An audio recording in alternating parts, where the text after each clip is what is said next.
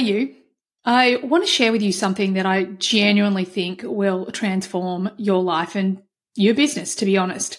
HDX is open from now until May 17 with a few special bonuses.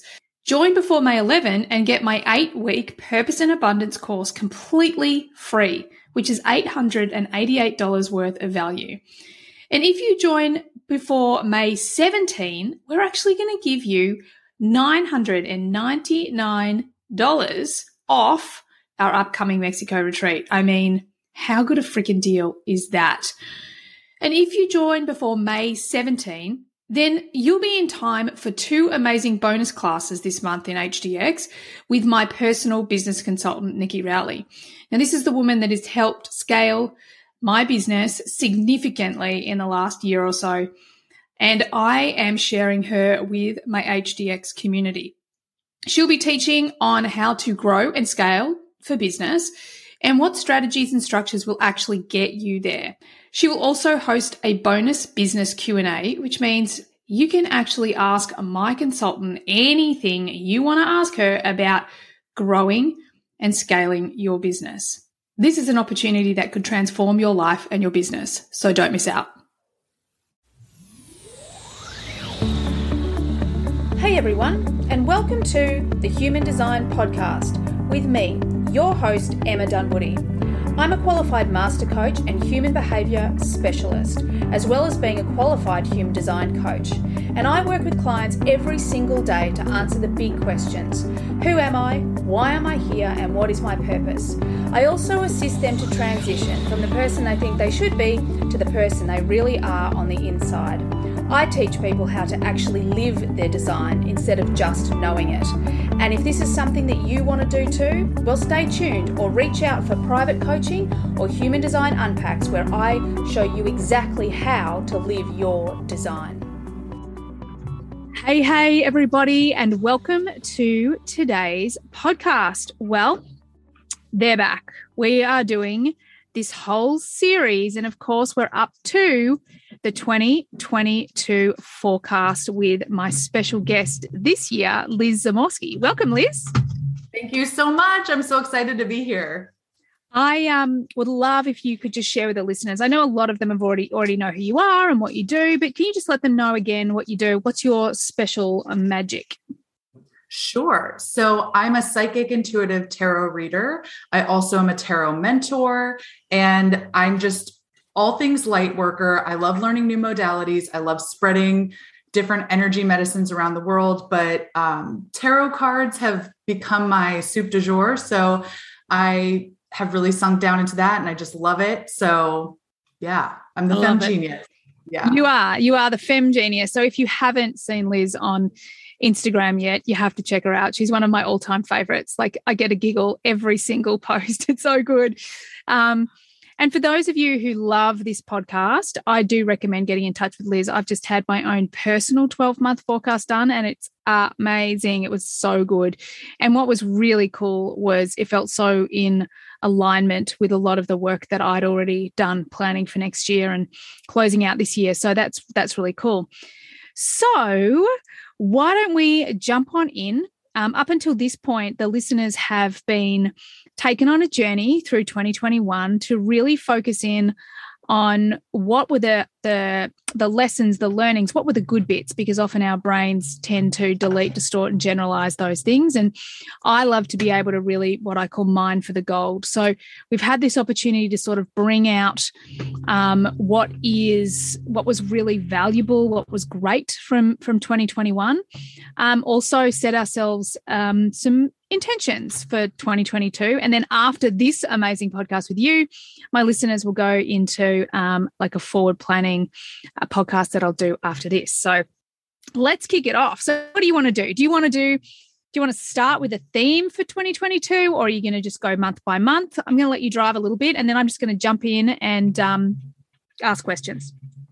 Perfect. And that's exactly where I felt guided to start was to actually start with the very basics and I'm not sure if you've already discussed this in talking about 2022 with your audience, but 2021 was numerologically a 5 year.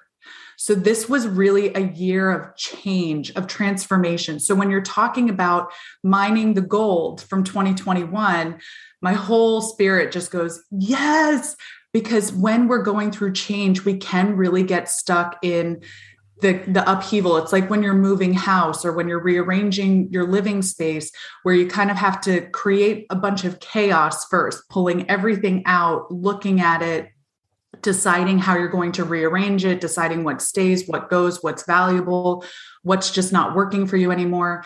And then you rearrange it. But we can really get stuck in that moment of feeling really bogged down by that chaos or feeling like I don't know where anything goes right now. And so we retreat back. We're like, I'm just going to put everything back the way it was because this was too much. But there's also that kind of critical point where you say, well, I've already dragged everything out. I'm already, we're in this far. We may as well just keep going. And so we're really at that point now where if you have taken that step to say, you know what, it, it's all out. So I'm just going to keep going. I'm going to look at it. I'm going to put it in an order that makes more sense for me. That's exactly where you've taken your listeners to say, hey guys, we've already done this. You've done the hardest bits. Now, how do we sit and actually sink down and integrate what we just did and enjoy it? And feel like, oh my gosh, all of, we've created this space for all of this new energy, this beautiful new platform. And I actually am feeling called to go back one step even further to 2020, because I feel like a lot of us really became aware of this cycle of change, obviously back in early 2020. And 2020 was a four year, which was all about foundations. So our foundation was rocked our structures that we built in our lives i'm getting chills. The structures we built in our lives were really being questioned and and compromised by external energy. And so we were being asked in 2020 to check the foundation to really boil down and say like where are the cracks? Where do i need to tear things down and rebuild whole? Or where can i patch things up? Or where do where are things just working already you know because that's also part of it it's not just everything being faulty it was like what really is working for me mm. then we moved into 2021 where we were actually able to do the work that we were being shown in 2020 and now we're moving into 2022 which is a 6 year and I'm really going into all of this numerology because it is so tightly connected with the tarot. The the energy that each number holds. It's not just um, hocus pocus. I really, after working with the tarot so extensively, feel like I can come up and testify and say, you know, these the energetic codes that are in not only numbers, but symbols, words, um, planetary alignments, you know, these codes are actually real and they're working with us. And the more intentional we can become with them and the more aware we are of them, we're actually able to use them for our highest and greatest good, or we're actually able to use them as a tool. And so when we move into a six year, like 2022, this is all about that harmony and balance and just that feeling of sitting. I, I keep picturing for some reason a living room, like when I'm talking about moving the furniture, it's like sitting on that couch for the first time once you've rearranged things and you just have that beautiful sigh of relief. Not yeah. only of having, yeah, like you've, you're like, we did it. But oh. not only of having gone through all of it, but to actually have come to a place that feels really good. Yeah, far out. That is great news, by the way, to hear that. You know, um, and I, I love you bringing the numerology in because just just looking at or listening to it through that frame, like I'm literally following along with my life experience. And 2020 for me was okay. You know, I I was so aware of my conditioning, you know, like if I wanted to if I really dream big, what do I want to do? So 2021 became this great big adventure for us and it has been such an incredible year, like such proof that we can create and manifest anything that we put our mind to, and we can live this more non conventional way that really lights us up. Um, and uh, you know it wasn't all perfect. I got completely burnt out and exhausted trying to do everything. But you know all high quality problems this year not not that old you know low end vibrational stuff that i had to deal with in the past or that i had to learn and heal in the past. So and it's really cool hearing about 2022 because for us it's a year that we are we're going to settle down we're going to put down roots and everything that we've really learnt um because I really feel like I've learned about the magic of the universe this year and miracles and creation and how easy it is to do these things. Like, um, you know, Taylor and I just had, uh, in fact, Justin just gave me a, um, sent me a text one night that said, Oh, maybe you should do a Black Friday thing. The next day I asked Taylor, Shouldn't we do a Black Friday thing? We throw something together, we fill a beta program, you know, like this is how I know it's meant to be. So I love hearing you talk about 2020, 2021, that journey that we've all lived already. And then, you know, starting to talk about putting down those foundations and seeing what works in 2022. I love that. So tell me more. Yeah. So just on the piggyback of that, first of all, congratulations for really locking your or getting your energy in alignment with the energy around you um, and really going through that magical mystery trip because it's incredible what you've accomplished, even just at a spiritual level in a year. And so, what was really interesting about what you were just talking about is that it brought up for me that when we're going through these changes, when we're going through these transformations, and we're really learning about the magic of the universe and how simple it really is to manifest, and when things are in alignment and how that feels and how to notice it. What can hold us back sometimes is that when we take stock of all the bits of our lives, the murky parts and the light parts, what can happen is that coming to terms with the idea that we've created all of it. And so, knowing that the things that have previously held us back, or have felt like they were holding us back, or felt like we were stuck somewhere, or that's just felt like a really tough cycle, it's in our brains it's hardwired wired into us to say well if i if this holds true that means that all the good things that i've created i've also created the things that i label as bad. And that can start bringing up this old programming of i did something to deserve this and that's really hard and it gets us further stuck because it's like well i guess i just that was meant for me and i've just got to have it. And i'm gonna label that for a moment, but that's this kind of little v victim programming that we get where it's like well okay so i guess the bad stuff had to happen to me because i'm a bad person and what the universe is coming through and saying during these transition times is that it's giving you the opportunity to actually look at it and look at how your energy was manifesting, that it wasn't something that you deserved, it was something that you were calling in to learn. And that's the shift during these times is allowing yourself to get brutally honest, to get very clear on how it doesn't mean that you're a bad person or that you, you know, I guess bad things are just destined to happen to me. Instead, it's saying, these were things that I had to clear out. And so opportunity after opportunity was coming up to embolden me to get me to the point where I said, no more.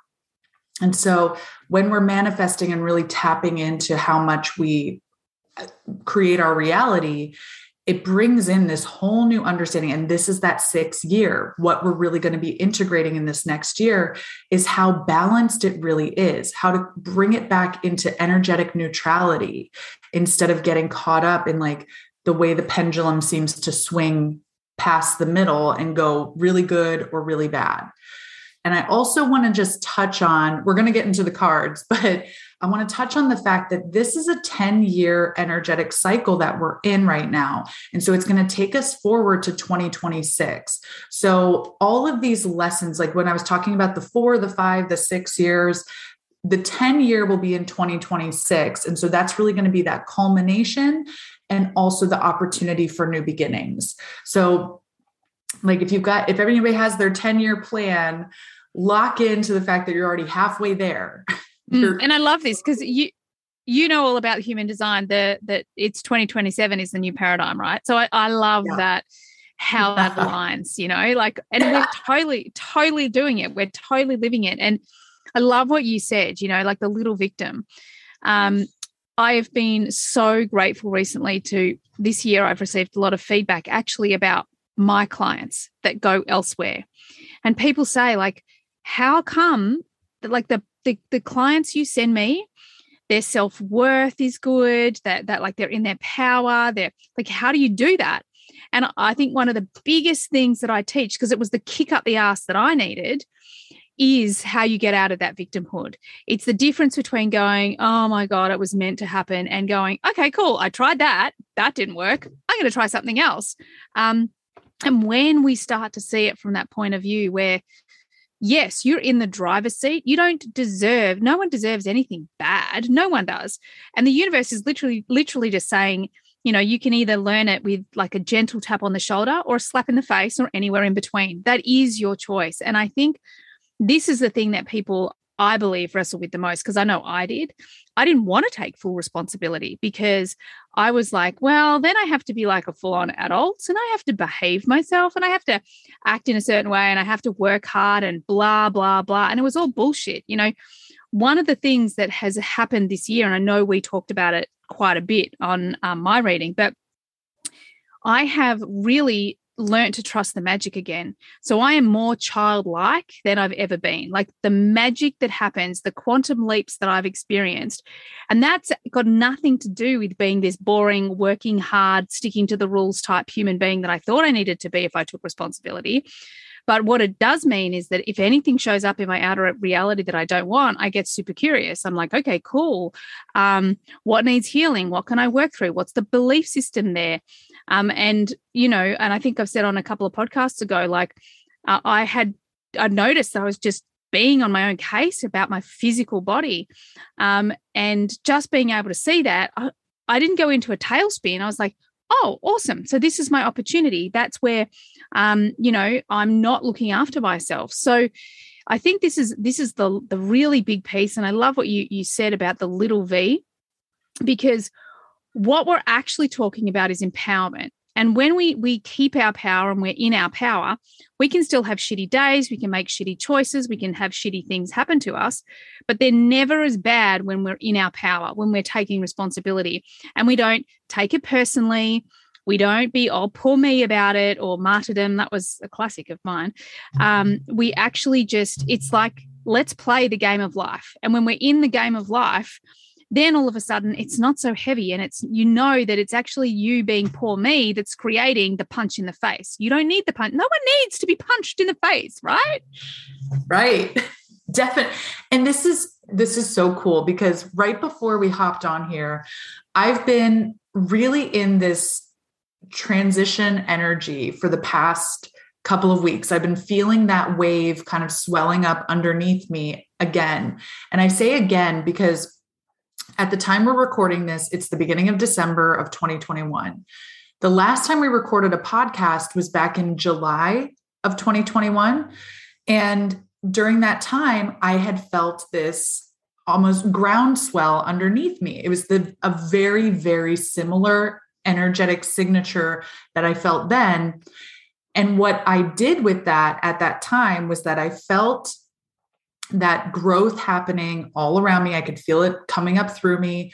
And I got really excited about it. And I was like, oh my gosh, what is this? Like, what is this? What's happening? And what I did with it was that I felt like I needed to harness it. I was like, I need to be really active in this. And what that turned into was me trying to steer it or trying to funnel it into something. And what's different this time? It was so I went through that cycle. I tried to harness it. I fell on my face very quickly. And the universe came in and just said, like, not this way. And it let me really learn the lessons to where I said, like, okay, not this way. Mm. And now you know, less than six months later, here we are again recording a podcast. I'm in the same energy of the groundswell, and I think we're collectively in it too. But it felt like the lesson that came through was not that. And so I'm sharing this with everyone else if this resonates. It's not that what, how we would have been in victimhood like well if i feel this energy it now means that i'm about to fall on my face and instead it's saying no nothing is ever final if it's meant for you it you know you're either going to do it right away or you're going to learn a lesson with it and then it'll come back around again because if it's truly in alignment it will come back and that's where I'm at now, where this groundswell, this energy is rising again. And this time I'm like, don't try to steer it, don't try to control it, don't try to harness it or like use it. Instead, flow with it and just keep my vibe high, keep the curiosity high. But that's really that um, integration piece that we've learned this year with all of this transformation. And like you said, it doesn't have to mean anything about us. We don't um, create bad situations for ourselves just for the, you know, because we're bad people. We do it to see, like, is this how you're going to learn the lesson? Is this, are we going to repeat this again? Did it really sink in? And the universe is not, again, it's taking us back to energetic neutrality. The universe is a neutral force, it's literally responding to our energy at all times. Um, and this goes into physics and science, you know that we're not just making this up. This is actually us integrating these ideas that have been written down and explored for centuries by learned men. And now we're saying okay instead of just looking at it through this very narrow lens we're expanding it and saying how can we actually instead of just reading it in a science book and learning it for a test in school how do we then take these same principles integrate them and make them work for us in a way that is going to be propelling us forward to closing out cycles, creating new paradigms, creating whole new models for ourselves, and then being like you, you freaking legend, like getting your getting your voice out there, getting your energy out there, and teaching people how to really claim back their self-worth.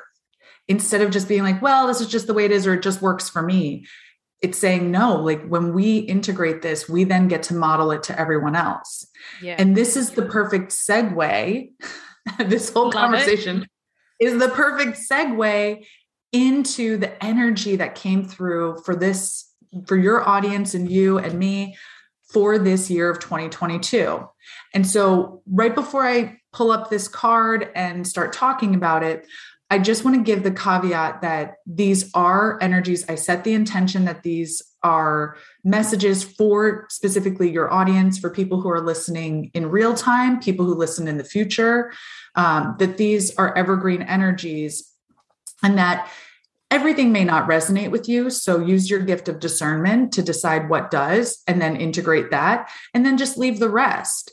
But I firmly believe that there's at least one nugget in here and hopefully many for everyone talking about mining the gold.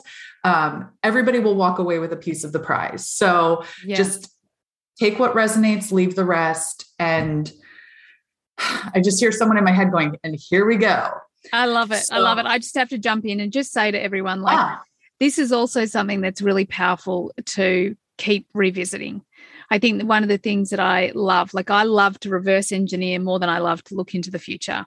Um, I always used to want to be able to look into the future, um, but then I just realized how much how much influence I have. So that that was to me was pointless. So I know how I want to feel in the future, but I learn my lessons almost by always by reverse engineering. So that's another way to look at this. Number one, um, this helps us set good beliefs and intentions for the year, meaning that it helps us set our energy. And then um, number two, it really gives us that opportunity to check in. Even you know, you can take this podcast and check in throughout um, the year as well, because then you can really go, yeah, see, I'm I'm on the money. This is great. I love it. So take it away. Yeah, absolutely. Um, so there was one bit that he just caught my eye, and so I have to tell you, this morning I asked for a spirit animal for your audience as well and or an animal totem an animal spirit that really embodies what the energy of this year is. And when i give this I, I also want to say when you see this animal or when you hear about this animal or when you you know when you're experiencing this that's going to be the universe also kind of hiding these little easter eggs throughout the year you know like the little nods to you're on the right track. And it was so funny because when this spirit animal came through i laughed out loud because it's the kiwi and this is yeah, the New Zealand bird.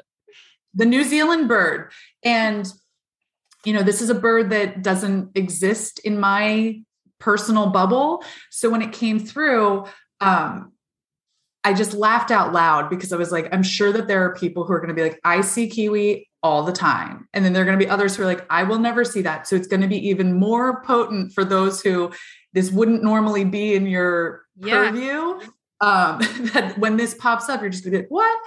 And the cool thing about that was when I envisioned it, I don't know much about the kiwi except for that it is the bird of New Zealand, but I just saw that long beak and how it's a flightless bird where when you look at it in totality that it is a bird you think certain things you make certain judgments about it. This should this should be able to fly. It should be able to sing a certain song. But this bird said you know what? To hell with the expectations. I've got this really long beak that's going to be super awesome for me to use and to get really close to the ground instead. All that flying stuff and all that other all the stuff that the other birds do that's fine for them. That works for them but i get to use the tools that i've been given in the most perfect way for the things that i'm here to learn and integrate. And so it's reminding you to allow yourself to stay very grounded to use the tools you have even if it doesn't look the same for everyone else claim that generosity of spirit that you would give to others. If you had a best friend who was like well i just don't fly like all of the other birds you would say like but you're so amazing in all these other ways. Turn that same generosity back on yourself that same kindness that same selflessness back on yourself this year as you are in this six harmony integration energy amazing incredible place in life let yourself when you if you feel yourself getting pulled into well i'm not doing it the way everyone else is doing it so there must be something wrong. Instead remember that kiwi that it's small and it's close it's grounded but it's survived even though it's not using its tools in the exact same way. Yeah. Also it was telling me and i don't know if this is true but it was like i'm a natural healer the kiwi totem is such a natural healer and that also is why it's so potent and powerful for the people of new zealand that it is like this thing that they can look to that does unite it does heal. The land has given that to the people and so there's something really coming through with use what's around you as healing tools. Mm. and oh i love that, that yeah and that really takes us in yeah go ahead can I just jump in? Because when you were talking about the Kiwi, the first thing that came to mind for me was actually the All Blacks, which is the New Zealand rugby team, right? And when you think about the All Blacks, like they dominate, they dominate. I mean, I don't know, I don't know rugby very well. I'm more of an AFL girl. Um, not that that means anything to you. Um, um, but one of the things that I I've watched them a number of times, and I like the way they work together as a team the way they bring, bring tradition through their sport, the way they rely, support, work together. Um, even to the point we were having this conversation recently, we were talking to um, an Indigenous elder and we were talking just about what's going on in Australia and um, with the with the Indigenous people, and um, they actually made the point that, like in New Zealand, the Maoris and the white people have really blended because um, the the Maoris are respected. They're like, wow, they're they're my brothers, and there's this real, and the Maoris have wanted to um, be a part of New Zealand, and the, the the white New Zealanders have wanted to be a part of the Maori tradition.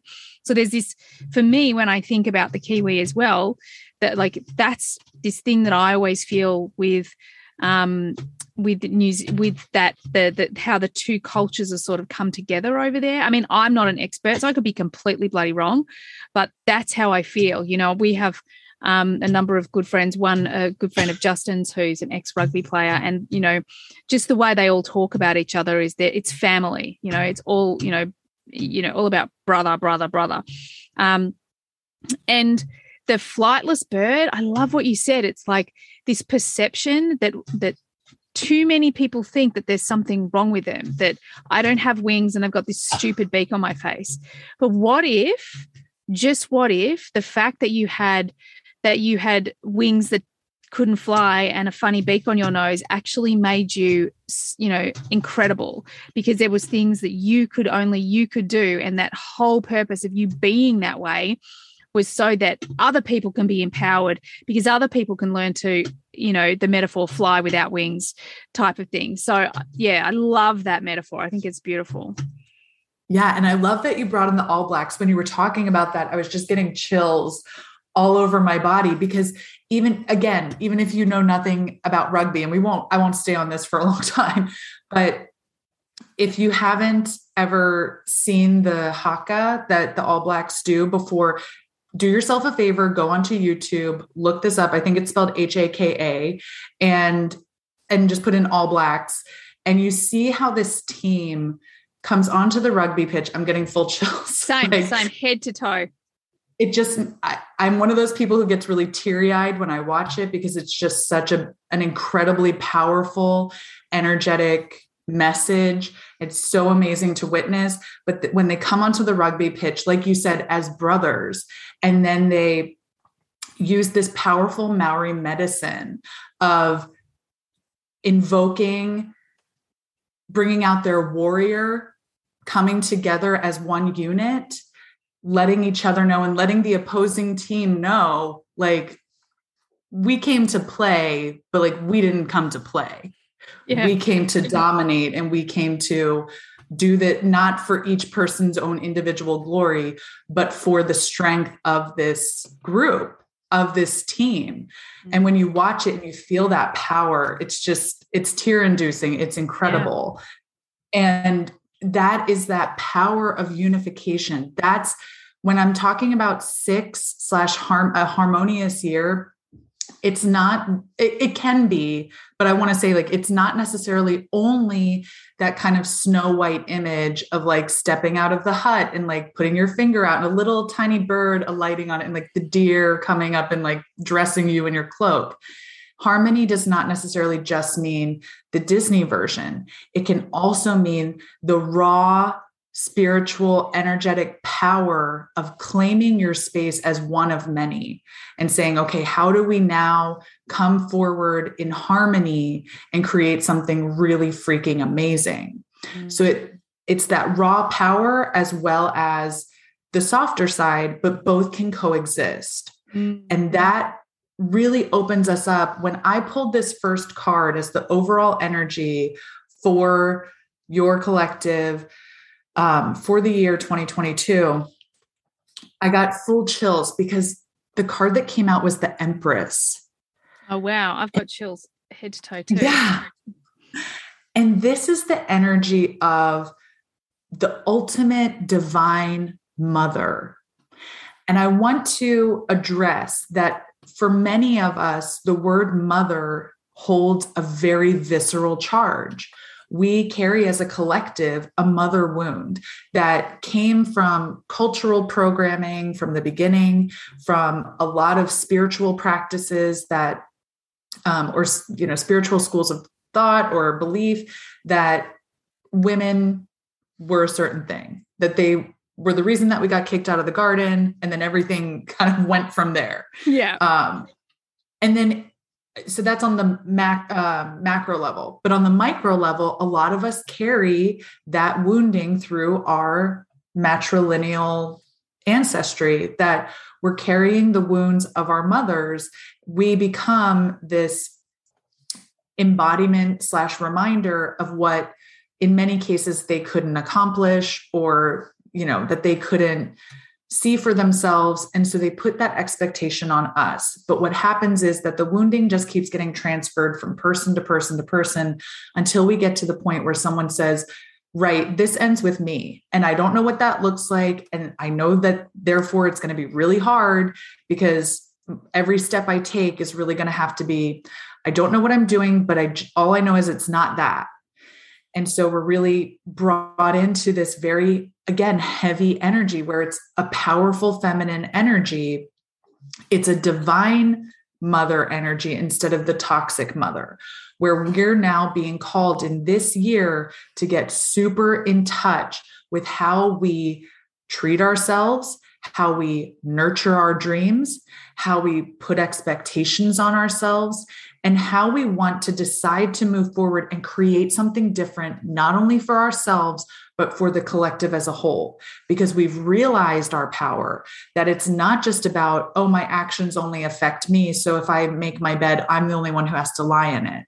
And instead, getting really in touch with, everything i'm creating is sending out ripples it does affect everyone around me it so where am i going to use that power for good and start with me first so it's not about going out into the world this isn't a year where um, it feels like we're, we're supposed to go out and take a lot of action and heal others. It's saying this is so funny. This quote's coming in my head like be the change you wish to see which is yeah. you know on but it's that bumper sticker slogan but it's so easy to connect with that to say okay if i start with me and i really nurture myself and i really start creating things differently just moment by moment little changes are going to have big results by the time we get to december. Because even if you only changed your route one time per day this year. And by that i mean you know if if typically one thing would happen and you just catch yourself in the moment and say like i was just about to say this or i was just about to react this way and just challenge yourself to be so aware of the moment that you can choose one thing different every day. Just choose okay this is what i want to say. Is that actually going to get me to where i want to be? Is that actually working for me or is that going to hold me back and if you just do those little things but they have huge effects each one of those times that we catch ourselves in the moment and really check in is this the energy that I want to be in? By the end of December of next year, like you said, we're going to be able to look back and be like, I made massive changes, but it did, it wasn't this series that it felt like in 2021, where it was like this series of like almost detonations that went off throughout the year where oh yeah like far out that's how it felt. Yeah where it feels like in like march april there was like a first detonation and then june july and then there was this kind of like slow rock slide happening from like august to november and now things are picking up again but it, it felt very much like it was you know a series of like major events and mm-hmm. instead moving into 2022 it's just saying you're gonna if you take it small bite by small bite then it's a steady flow of the energy mm. it's a steady way of moving through phases where it doesn't feel so dramatically up and down. You talked about burnout. That's kind of that same energy from 2021 like getting to the point where you're like i literally cannot do i have to really decouple myself from everything i'm doing because i'm not effective anywhere. Yeah. and instead of like let this be a much more nurturing awareness yeah. of yourself i love this. I just have to add because what came in for me when you were talking is like i feel like um there's really really specific things in my lineage that um i feel like this year has been the heavy lifting that i'm like uh this shit stops with me. Um, and as you were talking, I was like, oh my gosh, because next year will be easy. Because I've done the heavy lifting, I've done the learning, I've done the facing it, I've done the, the tears, I've done the whatever those things were. Um, and so next year it's it's easy because my boundaries are ready. My um, my intention is already set. So I love that. I love the energy of um, really, you know, stepping into the divine mother. I also think that that energy is so what the planet needs right now because you know a mother isn't going to judge her children. And i think this is a large part of the energy that we step into is it's like let's be more curious about other people and let's be more curious about um, how much power we do actually have as individuals um, instead of worrying about what our neighbor should be doing or what the media is telling us or whatever. Like the divine feminine is not about comparisonitis. It's not about right and wrong. It's not about separation. It's about, eh, you know, like you said, it's about harmony. It's about balance. It's about nurturing. It's about understanding that people make choices and we're not going to always agree. But what we can do is we can still love each other through that process. I think the the divine mother, the empress, is exactly what freaking planet Earth needs right now. I think it's a hugely powerful energy. Um, that so many of us, like I know for me personally, um, it took me years to step into that that part of me. Um, and you know, children really helped me do it because I mean, I am the the the um, the lion, the the my little lion cubs are my cubs. Like, you know, don't stand yeah. between me and them because I will break you. Um, and I, I do feel like there's that large part of all of us that needs to be like, okay, we need to nurture everyone next year. Like we all need it. As you say, us, we do ourselves first so that so that it can overflow into everywhere else. Exactly. And this really beautiful flow, this flow runs, that sounds so good. So good, right? And it runs throughout this year.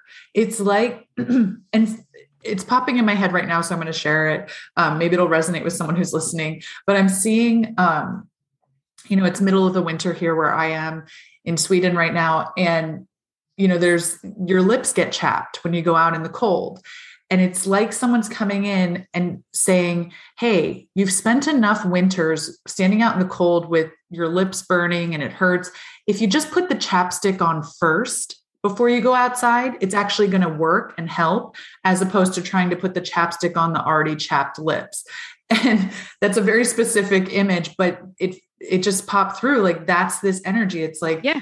being able to put the salve on before there's an issue instead of trying to retroactively heal another wound and then move on from there because it, just takes longer. Yeah. And it, so it's about nurturing yourself for seeing your needs and actually tending to them. And that doesn't mean indulging everything that comes up for us, but it means being able to use our discernment and say, okay, this is a need that's coming up. Do I have the bandwidth right now? Just like you would with a child, do I have the bandwidth right now to go fully into this? Or does it mean that I just need to give it a little bit of attention and let them know, like, I just need a few minutes and then I'm going to be able to come back and really be here and be present with you. But just, you know, so it's about being able to make space and to not feel like you have to take action on every single thing. Mm. There's this prioritization where it's like the the divine mother is coming in and saying, "Let me be your hands. Let me help show you how you can actually help this flow better." The word help just came out twice. Oh, so I just want to flag that too. Yeah there's this beautiful that. divine help. And when we move into I want to talk about January, February, and March as kind of their own entity mm-hmm. because the rest of the year, from April to December, really opens up this very different cycle. Um, maybe we'll see that it's not so different, but when I pulled the cards, there was a very specific story that felt like it came through starting in April. So it feels like I would I want to talk about January, February, March as a its own entity, its own energetic container.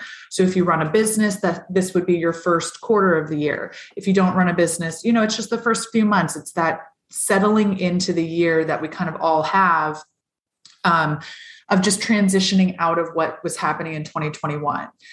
So, January, February, March as a whole, we had King of Cups. So, we're starting the year with the cups energy is emotion. So, again, like we're talking about really sinking into our emotional body, but it's this very powerful energy. It's the highest ranking card in the suit of the cups. So, the king is one who has really been through the whole journey through the whole emotional journey, really allowing his intuition to develop, really allowing his emotions to come up and be felt instead of just stuffing them back down. So, this feels like it's this beautiful balance of masculine energy, been there, done that, got the t shirt, took the action. I've learned the lessons. And then that cups energy, feminine, water, flow, intuition, emotion. Oh my so God, I love is, this. Can I jump in? Yeah. Because I yeah. feel like this is so aligned. I feel like, again, we've all been doing exactly that, riding the freaking emotional roller coaster for two full years. And what you just said before, really, um, just before you started with the the, um, the King of Cups, was you know like what i was hearing is that we've we've we've done the doing we've taken the action we've learned the lessons and it's now time literally just to um you might have learned the lesson and taken those actions but now it's just time to take those steady, steady steps like what you've learned just put it into action. So instantly as i hear that i'm like wow that's beautiful because it's like um, a powerful place to start because it's a place of wisdom. Um, and it, you know what it says to me is like just take this just take the actions you know you need to take. Just stay in that alignment. It doesn't have to be this huge thing that we've been experiencing just take those actions just do those things i love that yeah. This is so cool for so many reasons because of the words you just used as well.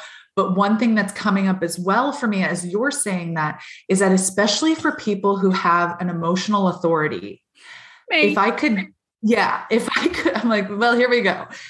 If I could assign a power card for emotional authority, it would be the King of Cups, where when you're really in alignment with your emotional authority, because the King of Cups is an emotional authority, like those are the words.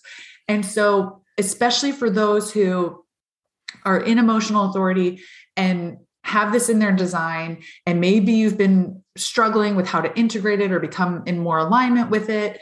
Um, this is really going to be an opportunity to step further into it and to feel like you really got it, like you really finally got it. And if you don't feel like you've really finally got it, in your head, just for the month of January, do a little experiment. And in your head, just wake up every morning. And before you do anything else, don't touch the alarm, don't touch the phone. Just wake up and in the morning, set the intention I am fully in my emotional authority. I'm fully in alignment with my emotional authority. This is what I'm talking about with those small bites. Do this just for the 31 days of January. Just try it as an exercise and see what shifts start manifesting for you in actually living in alignment with your emotional authority, just doing that for that first 31 days. Because when you said, like, this is about taking the small steps, those small, steady steps, what we move into in February, and we can come back to January if anything else comes up, but I have to just say this that when we move into February, we move into the knight of Pentacles.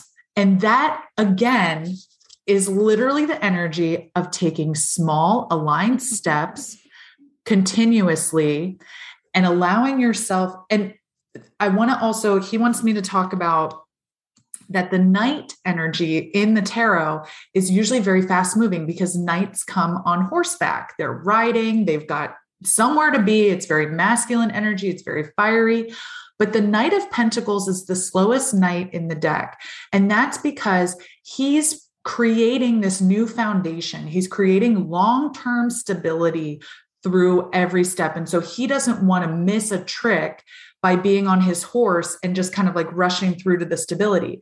He dismounts and he starts planting the seeds by hand. So that way he's really connected step by step really in the present moment because he knows that that's where true stability lies is being grounded into each present moment not dwelling on the past or living for the future but truly experiencing the here and now.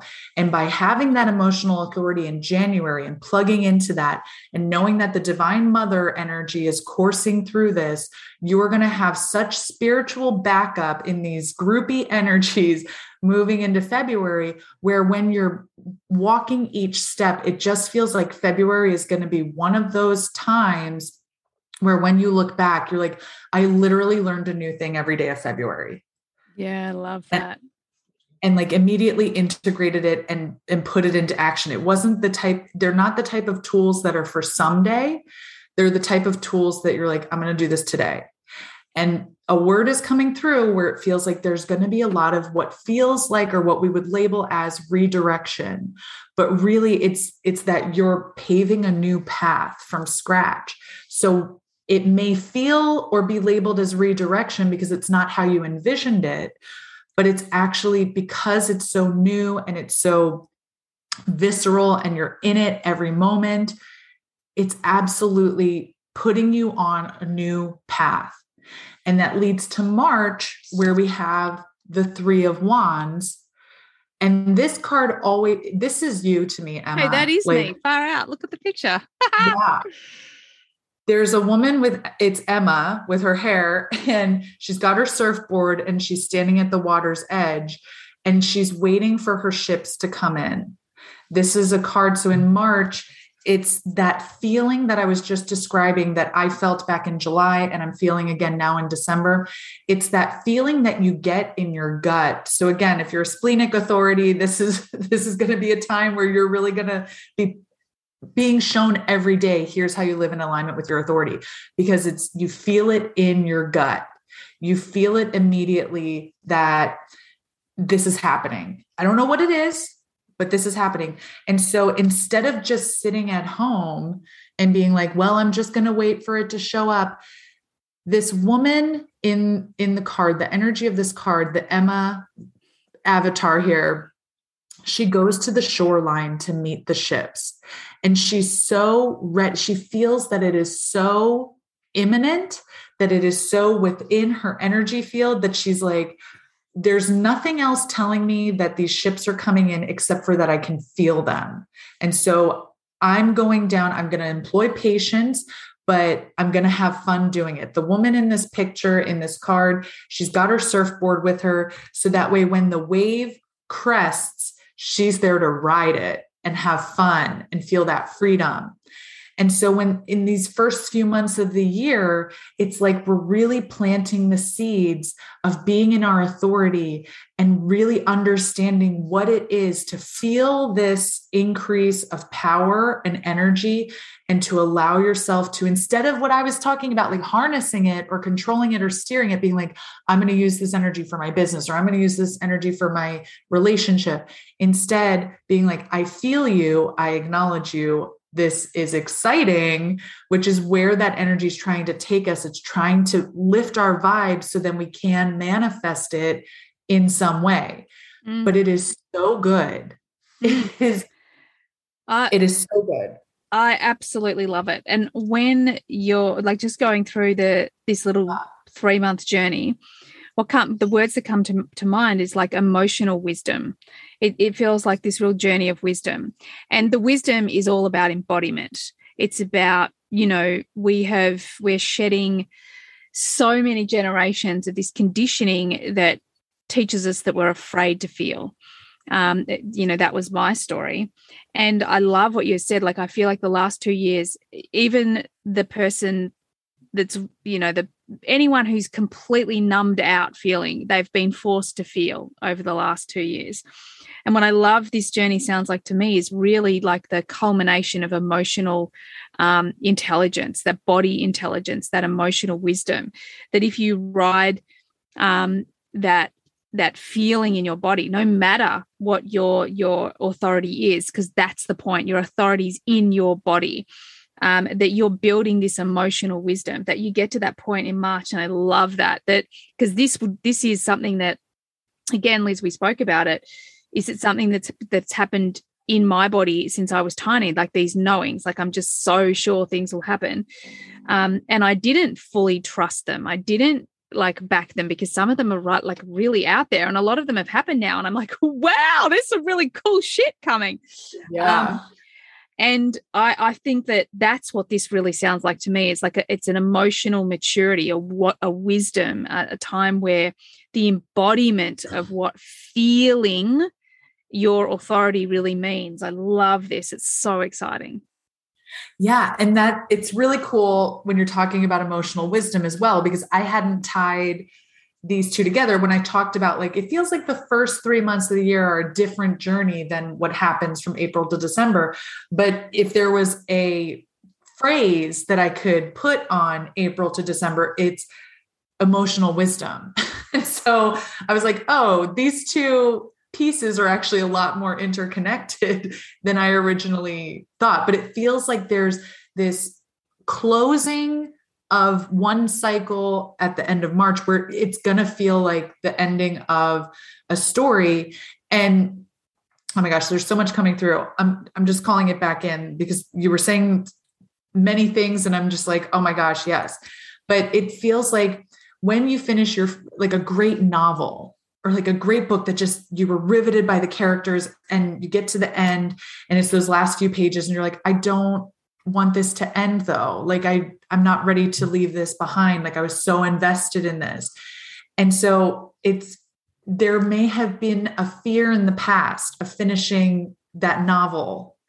And what this is saying is like an even better one, like one that's even more riveting and compelling, and that's going to take you up a notch, is start like you're finishing the last book and you know that you already have a new one on your nightstand that you're just salivating to start. And that's this transition from March to April as well, is that we're really moving from one cycle that taught us so much and then moving into this new cycle but that's going to deepen that emotional knowledge, that emotional wisdom. But it's like we had to go through that other cycle in order to meet the new cycle from a different platform, from a different stance. I'm going to interrupt myself for a moment because the thing that popped in my head while you were talking just came back in when I said platform, because you were talking about, um, you know, numbing out and and avoiding and not fully going there. And what popped in my head then too was um, this programming that we've been taught that our devices are numbing us out, our phones, our social platforms, all of that, that they have become toxic and that we're engaging in them way too much. And, you know, that they're they're a way to numb out and avoid reality where I feel like our generation, our peer group, we're actually saying, well, hold on now. That may have been where this was heading, and that may be true for many, many people. But we also get to use this incredibly connective technology. And instead of seeing it as something that we use in a toxic way to numb out, we're now using it to channel global activations what we're doing right now what many many other people around the world what many people in your audience are doing. We're taking what has been labeled as bad or what's been used in a way that is pulling us away from our sovereignty and we're instead now using it as a tool to say no this is how you get back into your sovereignty. Mm-hmm. this technology is not going away. So instead of like letting ourselves become zombies with it we're using it to say like let's activate even further. Let's go one step further and actually make it a tool that can help deepen our emotional wisdom instead of pulling us out of it. And it feels like that's significant. Like we're going to be starting to see the tools that we use or see the ways that we've numbed out in the past and actually be able to examine them and put a lens on them and ask get curious about them. Mm. what about this is actually working for me and what has this been preventing me from processing? And how can i decide again what's actually going to stay and be part of my life? Because it's already a permanent fixture and what am i going to i'm just seeing you like leaving your home and caravanning around australia for the past year. It's not saying that like i'm getting rid of the whole concept of home and stability at all. It's that i'm using it in a different way. I'm letting my home be wherever i am physically as opposed to the old paradigm where your home is one stagnant place that you just return to. Um so that's this yeah i love that and I think that there's yeah. this is a huge theme um, with what's going on in the world right now. You know, like social media has been used for the want of a better word, like it's a powerless way of looking at it, but against us, you know. Um, and I feel like the people are starting to take it back. Like, no, hang on a second. Um, you don't get to judge what I can and can't see. You you don't get to um, and people are starting to vote with you know the the platforms that they support and don't support. I know for for us we um we have got rid of as much google as we can possibly get rid of. We're we're apple people. Not that that's a lot better but it is better when you actually look at it. Um, and you know we use things like telegram over whatsapp so that we have we're making conscious choices about how we want our information um, gathered, used, what's being fed to us. Like I don't use Facebook other than for the business. I'm not. I, I don't believe in Facebook. I think it's uh, and so I love what you're saying. I love that because it, you're right. It's not going away. It's not going away. So we have to ask ourselves better questions. So it comes back to how can we make it work for us? And one of the things that's really topical at the moment in Australia is that our mainstream media are telling us that 100 people are protesting when there's 700,000 people protesting. And we now can use social media to see the truth as opposed to what the media and the government want us to see. And that is powerful because that's something we've never had in the past. We've never had the ability to show so many millions of people the truth. Yeah. And that's what's really coming up as well is this decentralization of power in our lives. Yay, yay, yeah. yay. yeah, is and that's really what kicks off the theme for April. And I'll get into that in a second, but this just ties in so perfectly everything we're talking about where it's examining where we've been giving away our power and then being able to make more informed choices about decentralizing that. Not saying like and i'm just going to bring this up this will probably get me red flagged in some some naughty book somewhere.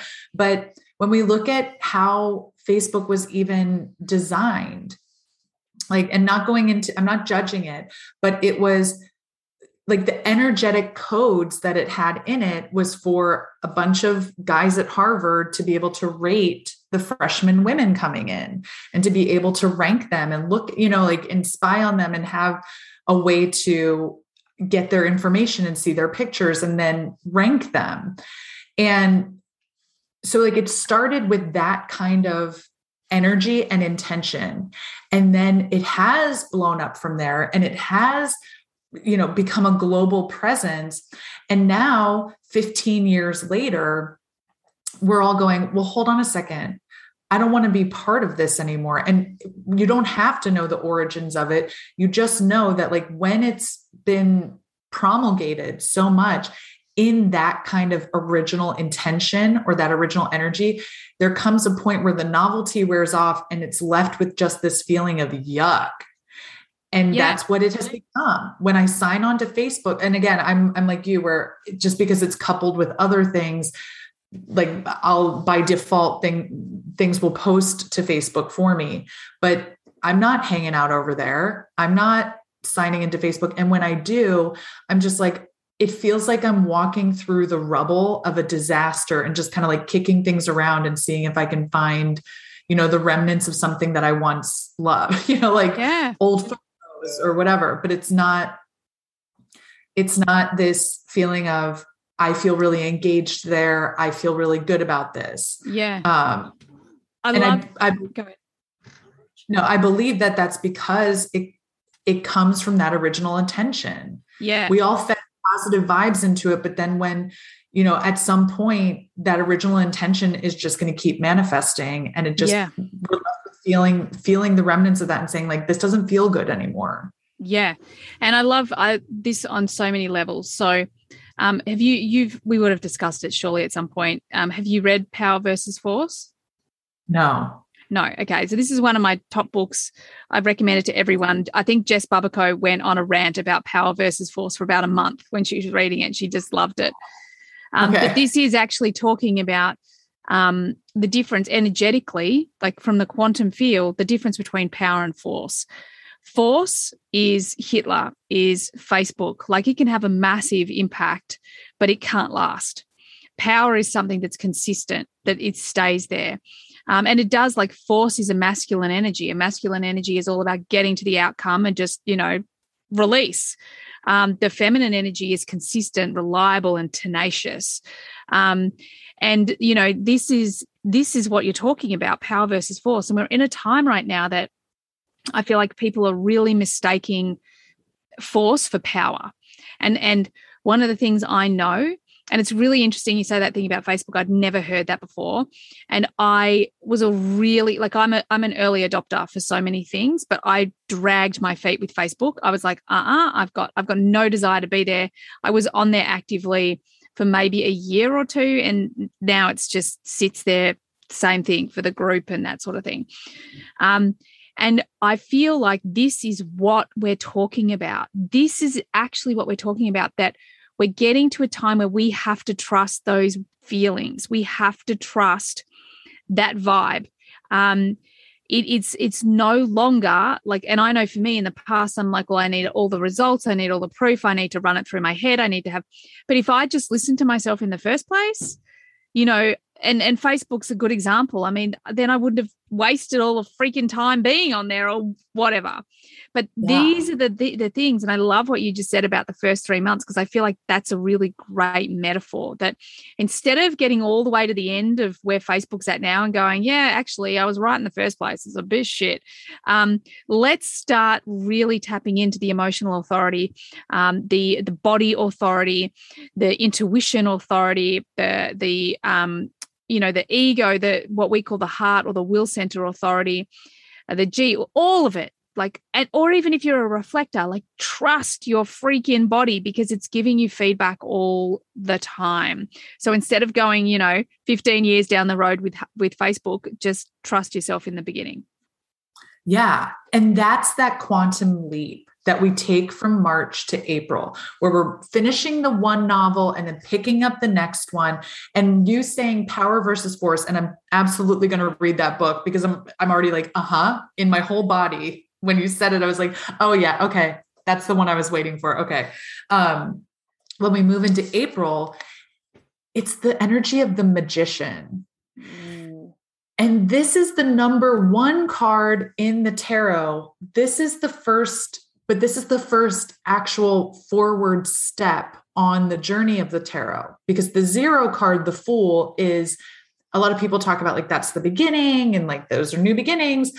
But that's really just identifying who you are and what energy you're, in. The magician, on the other hand, is the one who's actually doing something about it, who's saying, I am absolutely proactively creating the life I want. And if there are things in my life that I don't want, then I get to transmute those. I get to turn my energy there and actually let it guide me into creating the gold out of the lead and it all because the magician in a lot of um, different decks is called the alchemist so it is that energy of like we're not just stuck we're standing in our power. We're like you said we're not questioning anymore. If i'm feeling bad about something or if i'm dragging my feet on something it doesn't mean something about me. It means something about that energy and my misalignment with it. And if there's something that comes along, vice versa, I'm just thinking in terms of like a project or a piece of, you know, I was about to say a piece of work, but that means something else. But you know, a, a project that you're working on and you're you're like, I know that this will be a good project for me because I've run the numbers. Like you said, I've run it through my thinker machine. And you know, I just know on paper that this is going to be really good, but you can't kick it off or you feel that resistance this is a time in April where it's really saying you've done the work to be able to even notice that there's resistance. And so this time, instead of dragging your feet and making that mean something about like I'm lazy or I'm not motivated or I have this or and, and putting labels on yourself yourself about that, instead turn it back on what it is you're responding to say like what is it about this project that is not in alignment for me? Is it the whole thing? Is it you know whatever but it makes sense on paper but it's about shifting more into your again sovereignty your authority your inner knowing and saying like i don't have to jump on every single thing that looks good on paper. If it's not feeling right for me i can i can respond that way too. Mm. and again, going back to what I was saying about this year, where just because you say no now, just because you say, like, that doesn't feel in alignment for me now, if it truly is meant for you, it will not go immediately away. Like, it may move out of your awareness for a little bit, but it'll come back when you are ready. It's just the universe moving things out of your path that are not in alignment for you now. But it feels like there's also this fear clearing in April of really standing in the knowing that things that are truly meant for you will come, they will stay. And if they're coming and going, then it's probably something that's telling you, like, there's a little bit more of a journey that you need to go on before this is going to feel 100% right. But if those themes and patterns keep coming up for you, don't worry about having to say no to something now.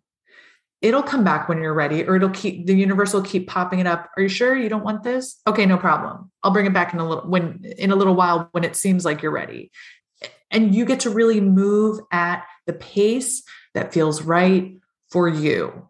This oh, is that yeah, this April energy is saying you are truly in the driver's seat. You are truly setting the pace. You are truly empowered to say yes, to say no, and to not be living a life based on fear. And this is super important because by stepping truly into this knowing, it's kicking off you have to have this. Yeah, you just have to have this. And the universe is saying, like, you have to have this awareness because it's taking us on a rocket ship ride to the quantum field Bring where, it. yeah, you are going to be manifesting so much clearer than ever. You're going to be so aware of it. And anything that feels like it's coming through and you're like, I couldn't do that. That's too big. That like, how am I gonna? I don't even know the right people to talk to. Da da da da da. You're t- don't let your old fear talk you out of your present and future success. Just don't let it happen because there are incredible things. There are incredible mm. offers coming through for each one of us throughout the rest of 2022 and we move in are you are you cool yeah i just i love that we can move but i'm so like and I, I just want everyone to listen and hear what liz is saying because i'm an absolute recipient of these. Really? Is that possible? Like, and the more you just like, yeah, you know, absolutely it's possible. Anything's possible. The things that turn up. So I freaking love this. Yeah. So exciting. What's next? What's next? So when we move by you giving the permission in April to say, like, okay, if the universe is bringing this in and this is an idea in my head, all right, I'm in.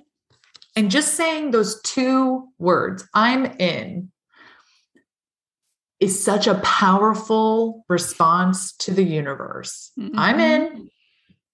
And it it immediately, and it's taking me back to February. It's like those seeds that you were planting, the the path that you were paving steadily bit by bit in February. It's saying like it's a fully paved road because now in May, we move into this page of swords. And what I want to point out too is that there's in April and May, there's a lot of this really beautiful golden energy coming through with these tarot cards, where it's like things are going to be illuminated, everything's going to become super clear. And this page of swords is an energy of the universe bringing in inspiration, ideas, different messengers in your everyday life because and then log on to social media because suddenly you're going to have all these ads and posts that are telling you like the same thing you just thought as though there's like mind control happening but that's what the universe is going to be doing where it's going to be bringing in sparking all of this innovation and these grandiose ideas in May. And that's why I was saying, like, you have to give the permission in April. You have to do that work from January through April and be really present and be really giving that permission energy out because then you're going to actually be able to receive, again, feminine energy, really receive all of this amazing juicy wisdom, all of this incredible activation, these amazing ideas in May without constantly sitting for 30 days, 31 days and going, nah, not for me. Nah, I can't do that. Uh, it's too big. Like those things that we, I'm there too. I get it. Um, but instead saying like, all right, universe, okay, yeah, hey, that idea sounds amazing. No idea how to get there, but you know, I did the magician back in April. You're bringing this in in May, so let take me on the ride like take me on the magic carpet ride all right oh my god and it feels like it, go ahead i just have to say like that feels like what i learned this year that when you surrender to the magic carpet ride like anything is possible. I just I just love that. And I really want the listeners to hear it because we all have access to the magic carpet. Yeah. Big time. Yeah. And, and your I'm just going to take this one step further and say your magic carpet is going to look different than mine and Susie's and Sally's and Sarah's and where we've been before again as especially as women or especially as people who are in feminine energy and becoming aware of it we've been taught to be in constant comparison about what these journeys look like what the vehicles of these journeys look like and instead this year is really about coming back into harmony and oneness with the ways that our journey unfolds perfectly for us perfectly for every single person. So this is also coming in with this May energy where and I don't usually like this phrase stay in your lane because I I took that to the toxic level my whole life where like I literally was like in my lane even though I wanted to to take the next exit but it's about like keep your eyes on your own paper like don't you know you can be in community with others but if it starts feeling like it's moving you into an energy of comparison, moving you back into an old pattern of comparison, pull yourself back onto your own carpet. Like put your eyes on your own paper and understand that what is going to be for your highest good, what you agreed to come here and learn, what's in your design is going to be very vastly different than anybody around you, even the ones closest to you, even the people who maybe came from your own body. Like each of our journeys is very sovereign. It's mm. I, I, should just actually like start a meter and charge by every time I say the word sovereign, um, because that seems to be the theme for this year. But I want to. This is already pulling me into this this cycle that comes June, July, August.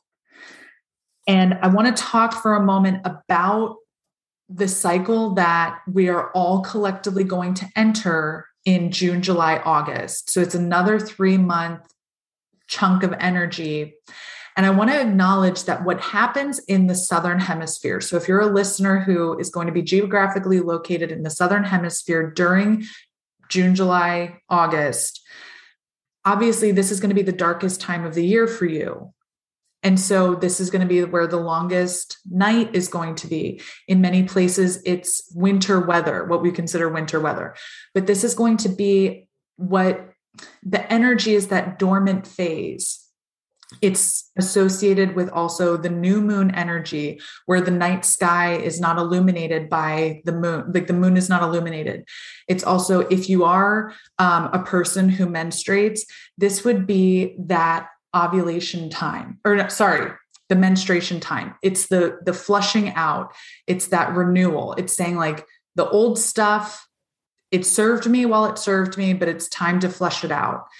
And so i want to highlight that for the people in the southern hemisphere that the energy that's coming through for these 3 months is going to feel like it's perfectly aligned with where you are energetically in the season of the year as well as with the placement of the sun in the sky for those of us in the northern hemisphere, don't worry, like you're still going to get yours because we will be in our midsummer energy. And so, what this does for us is normally we would feel like anything that brings us into um, a deeper emotional cycle or a cycle where like the new moon where we're asking to set new intentions like it feels like we want to associate that with winter time but what happens is because it's going to be our brightest time of the year, it's going to create this really cool sense of balance where we're going to be in this brightest, summery, sunniest part, but the energy is going to be very much a winter hibernation inward energy. So allow yourself instead of being knocked off kilter like it would have happened at other times where you'd be like what the heck is happening right now like why do I feel like going inward? Why do I feel like hibernating? Why do I feel like I'm menstruating constantly? Instead, it's saying use the energy of being able to go out under the sun, use that energy to really like. There's this really funny thing that happens in Sweden. I just feel like I'm supposed to tell you this because it's dark here for so much of the year. Like we have very little bit of little little sunlight between like August and April. It's just a really it's cloudy and I think last year in December in Gothenburg we had 3 hours of actual sunlight that was detectable uh, oh 3 goodness. hours. Yeah. I don't know how you do that. I don't know how you do that. I couldn't do that. It's it's really you, you got to use a lot of technology. you know, you have the indoor UV bulbs and like the light therapy and everything. Um, but it it it's very difficult. And so when the sun does come out in Sweden, it looks like if you're in the town, it looks like you're on a nature show. You know, when you see like the meerkats and they're all facing their heads in the same direction, it's like watching a bunch of meerkats because you will see Swedes just standing on the sidewalks with their eyes closed, standing totally still in the middle of a busy city street, you know, busy, busy city sidewalk. And they'll be just standing there soaking in the sun with their face. And it looks like meerkats. Yeah. It, it's like watch the Swede in their natural habitat. but it's it's that kind of energy for this June, July, August is that soak up the light when you're detecting it. Allow yourself to absorb it to help balance. And I'm saying that, and I'm not trying to label June, July, August as bad. It's going to, I'm not labeling it as bad. It is just going to require us to turn our focus very much inward. And that can be a really scary place. And that's why we don't do it all the time. That's why the universe isn't guiding us there all the time, because it's saying, you know, there is stuff going on in here that is informing our outside world, but it's we can't constantly, we'll burn out. We can't constantly be doing the healing. We've also got to give us the time to integrate the healing. But this time where we move from the magician and the page of swords in April and May, where we're like, all these ideas are coming through, and I'm just going to say yes to the things that are lighting me up. And I am just going to allow the universe say that I'm in. So then it says, okay, are you in? I'm in. All right, let's go in. Because that brings us to June, where we have the hermit. And what I want to point out is that we moved from this very golden energy in April and May to a very much darker energy, color wise, in June. But the cool thing about the hermit is that the light source comes from within. The hermit. Oh, I love that. Yeah.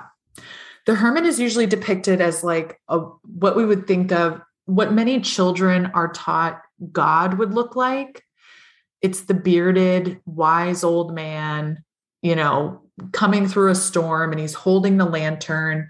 And so usually the hermit is shown as this this wisdom and he's guiding us and showing us the light whereas it feels like there's a nuance that's happening in June where you go from following the light following the wisdom of those who you've taught been taught know better than you to actually realizing that the brightest light, the thing that is going to illuminate your way in the most incredible, active, helpful way for your journey, it's coming from within. Oh my God, I love that. Like, that is fucking awesome. That's the becoming your own guru. I think that's bloody yes. beautiful. Yes. June is where we really get the opportunity to see that not one of us is better than another. We're all in different parts of our journey, but that where you are in every moment is exactly where you should be. And we do call in helpers. But when the universe says, like, are you ready to go on a journey? And you say, I'm in, the universe is like, then let's go all the way in. Let's go all the way into where your light is and remind you of how powerful that is and that you are actually you're not you're not fully stuck in the 3D anymore. It feels like it's showing me that we're hovering about three feet above the ground. Those of us who are taking these quantum leaps, our energy has gone from being super you know, stuck and dense to actually almost hovering above the current reality. And so that's why it's also going to be super important, especially starting in June, to constantly find touch points that ground you back in. Because part of why we're here is not to just transcend, part of why we're here is just to experience it all. Mm-hmm. So make sure that you're not full, you're not going so far in that you lose track of like the present moment. Yeah. So there's going to be this beautiful balance that's happening. but again, yeah, th- this is required so that way you can continue doing the work of this emotional wisdom cycle. It's going to be required that you keep remembering that the light is coming from within that the answers can come from within, that you are your own guru. And we move into July, like you have to have June to get to July where you can actually experience July and August um, as like give me the words.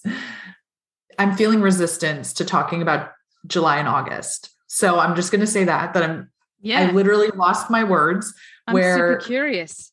Yeah because I'm just going to show, I'm, I'm going to talk about it. So we move into this moon energy and I shuffle the cards back into the deck after every single card I pull for each month because it's interesting to see where we have overlap or where we have repeating energies. So I pulled July, it was the moon. I put it back in the deck. I pulled August, the moon came out again after shuffling the cards. So, what I want to point out too is for those who can see, but for those who can't, April and May were really golden energy. June, July, and August are this very kind of like dark night of the soul energy visually. And that can really create resistance, like where I couldn't find my words. And I was just sitting here like in freeze mode, like almost a trauma response where it was like my mind went blank. It felt like the flow stopped. It made me go like, I, I don't even I don't even know what to say. I don't know how to like kickstart the motor again. Like what what happened? Where'd the words go? But what happens is that the moon is so prominent to me throughout this year because I want to go back and just touch upon the overall energy of the Empress the divine feminine, La Luna, the moon, where we're following cycles. I mentioned menstrual cycles, which I don't usually bring up during readings. Like it's this connection with the moon cycles, this connection with knowing that everything that needs to be illuminated for you will be at its perfect time, and that there will also be times when we have to go inward, where things aren't going to be as easily seen. But the moon energy in the tarot is usually about going on this deep feminine journey, under, healing the feminine wounds, understanding how we've been blocking ourselves from receiving. And what can happen when we start touching on the edges of this energy is that it can feel so overwhelming. It can feel like jumping into a lake and realizing as you hit the water, oh shit, I don't know how to swim and there's nobody around to pull me out. And what the energy is saying to me right now is you have a choice then. You either fight it and panic, and then you really are going to drown because it's going to create more chaos. It's going to tire you and it's just going to pull you under. Or let yourself go down, let yourself be submerged, and reorient yourself in what this now means if you were to jump into water and not know how to swim and not know how to kick yourself back up to the surface, the number one thing you could do is stay calm, reorient yourself, and allow your lungs to, to buoy you up to the surface and then figure out, oh, when my lungs are inflated with air, I am buoyant and I stay up at the surface almost effortlessly. When I freak out and I flail, it drives me down. And so it feels like in July and August, there's going to be this real shift where a lot of all of this permission that you've been giving yourself throughout this period of the year to really learn that emotional wisdom, to integrate it, it's going to start saying, like, well, you're ready. And it's going to push you off the dock. Oh my God, I love this. So, what I'm hearing is the hero's journey. I'm actually hearing that this is the time that, like, you know, that Jan, Feb, March, this is about your your teacher comes in or that you get the call um, the call to adventure. You're starting to realize wow this is really what's inside of me. Um, you meet the teacher. In fact you might even meet the teacher in april with the magician right? Um, mm-hmm. so you're going on this journey and you're really learning these great things about yourself. And by the time you get to july and august um, like the hermit in june is kind of leading you down this this this hero's journey. And july and august is all about like what um, joseph campbell would call like the final test the, the slaying of the dragon. Um, and this is what i'm hearing because i know like for my own change transformations um, all the clients I've worked with, like there is, you've heard me on the podcast talk about the crescendo. This is what I'm hearing is the crescendo. Um, and it's the bit that most people back away from, that most people go, oh God, I'm out of alignment. This is what it's trying to tell me. And it's actually the opposite. It's the moment that what I talk about is you're standing at the crossroads. And the question is, am I going to settle for what I've settled for in the past? Or am I going to go this new way? And what I wrote down as you were speaking was this is a time to pay attention to your resistance. You know, like it, it was so obvious watching you with that moment of resistance, like pay attention to your resistance. The resistance is your teacher at that time? Like, where is your dragon? What is your dragon? You're at the crossroads. Are you going to settle for what you've settled for in the past? Of course, you're fucking not. So it's now time to really step up and slay that dragon. That's what was coming through when you were talking. I'm like, oh my God, I love this. That's perfect. Exactly. And you just, that's exactly it. It is the slaying of the dragon. And that's why I kept pulling in saying, like, each each step is necessary because it gives you the tools to be able to step up and slay the dragon instead of being like, right, fire, no, I'm out of here. Like I'm not I'm not dealing with this dragon. This is too much. And instead it's saying like every single step, every single piece of this journey is perfectly aligned and orchestrated and brought in for you so you can slay the dragons.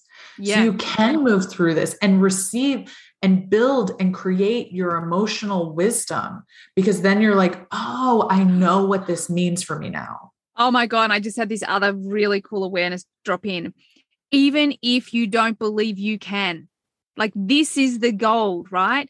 Even mm-hmm. if you don't believe you can slay it. And for those of you out there who have not watched Alice in Wonderland, bloody go and watch Tim Burton's versions of Alice in Wonderland and watch.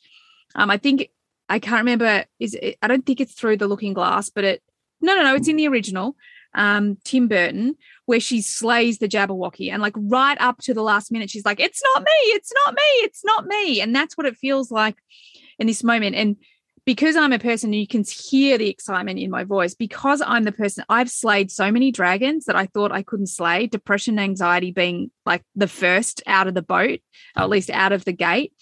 Um, this is such a time of empowerment. So the way I look at it is like, get your armor on, peeps. Like you won't necessarily believe you can do it until it's done. But just like, um, what's that saying? What's that quote from?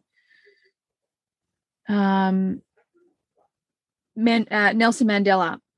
You only know it's possible once it's done and that is what is is really calling to me here it's like pay attention to your resistance believe that you're capable. Believe that even if even if that part of you is like nah i can't do this you can. It wouldn't be there if you couldn't.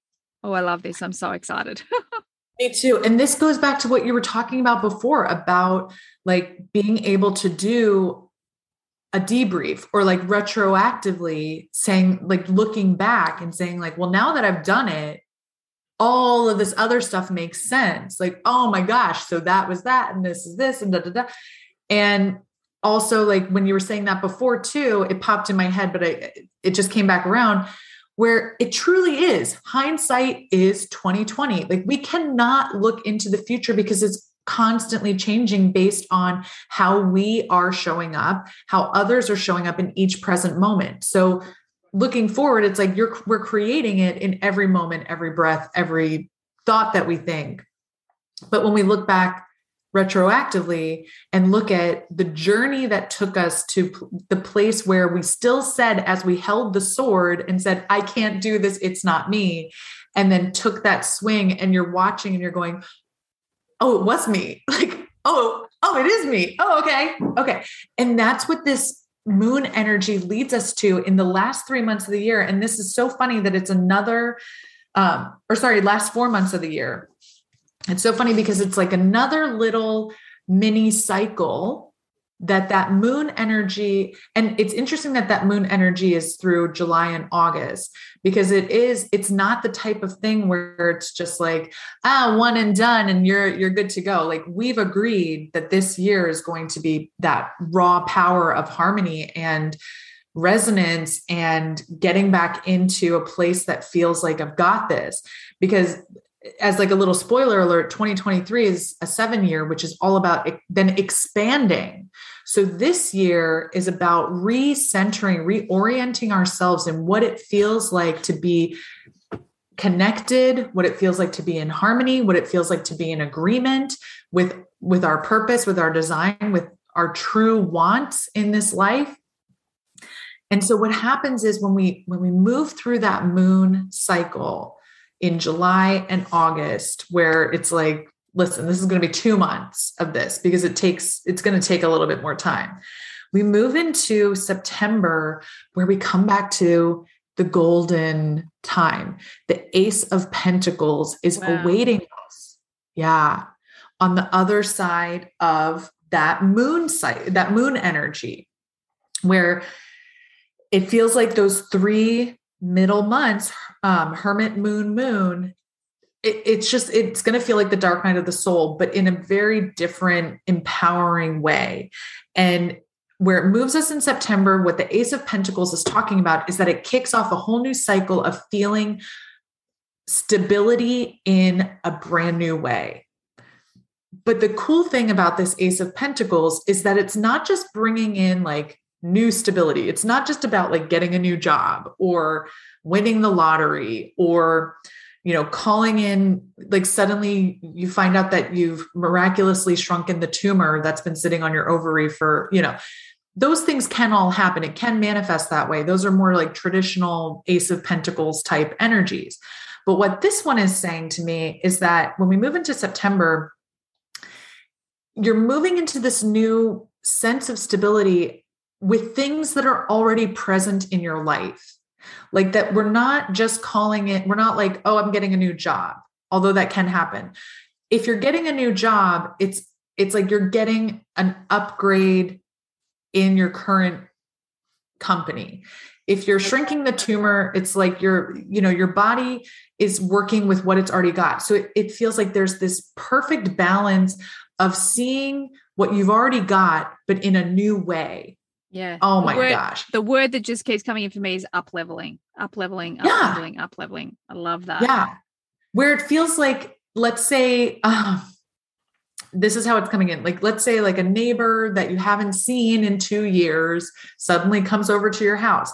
And when they walk in, it's like you don't have new furniture, you don't have, um, you know, eh, eh, you haven't rearranged things in the visual sense, but they walk in and they look at you and they look around and they're like, You did something here, didn't you? And you're like, Oh, I don't know. I don't know. We didn't change anything. It's just the same old stuff. And they're like, No, something's different. And that is it. It's it's like you're you you're in the same 3D reality for all intents and purposes. But the energy there, the intention there, the possibilities there, the sense of balance there is like it's so new. It's so incredible. Because so they've just yeah, because they've just slayed a freaking dragon. Yeah.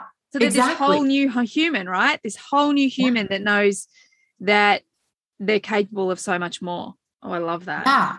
And so you start moving in your reality in this really cool new way of being like, well, what else is possible here? But again, it's it's like the universe is saying, like, there's so much shifting that like if the external what we consider like the external reality if that also change dramatically at the same time as this internal and emotional reality is changing, it would be too much. It would absolutely be like one of those tailspin moments where you're just like, I, I don't have my footing anywhere. Like, I don't know where I'm, I'm at. I don't know what I'm feeling. I don't know.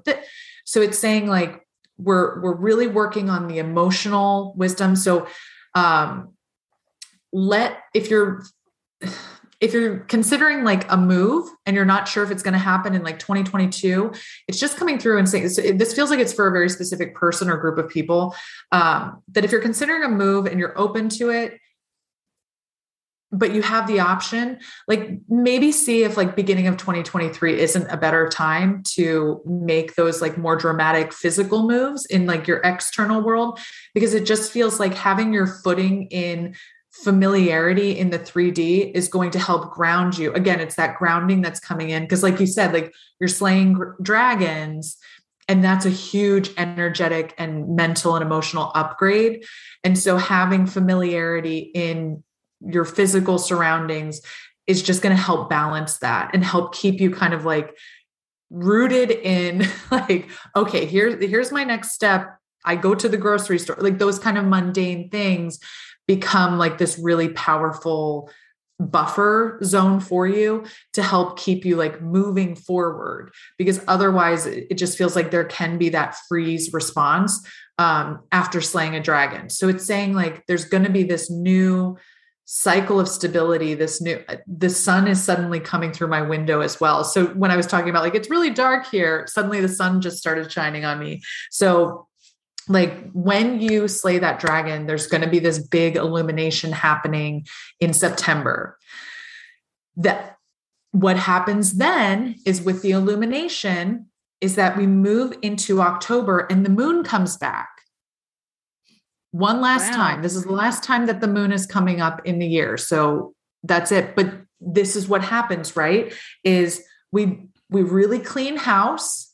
We're like it's it's guest ready we can have the people over. I've steam cleaned the carpets. I feel really good. There's a lot of house metaphors coming through in this reading. So, like stability, home, what's your sense of home? But it's like in October, it's as though your mother-in-law shows up for dinner and you and you panic because you're like, "Oh, now I'm being tested. How clean did I really get my house?" Because she it feels like there's something coming in from the outside that leads you to just not to question yourself, but to do another check. That there's something that comes up with all this illumination in September and being like, oh, okay, like I'm really moving forward. Then in October, it's just like, hey, we illuminated a little bit more of a corner over here that needs your attention.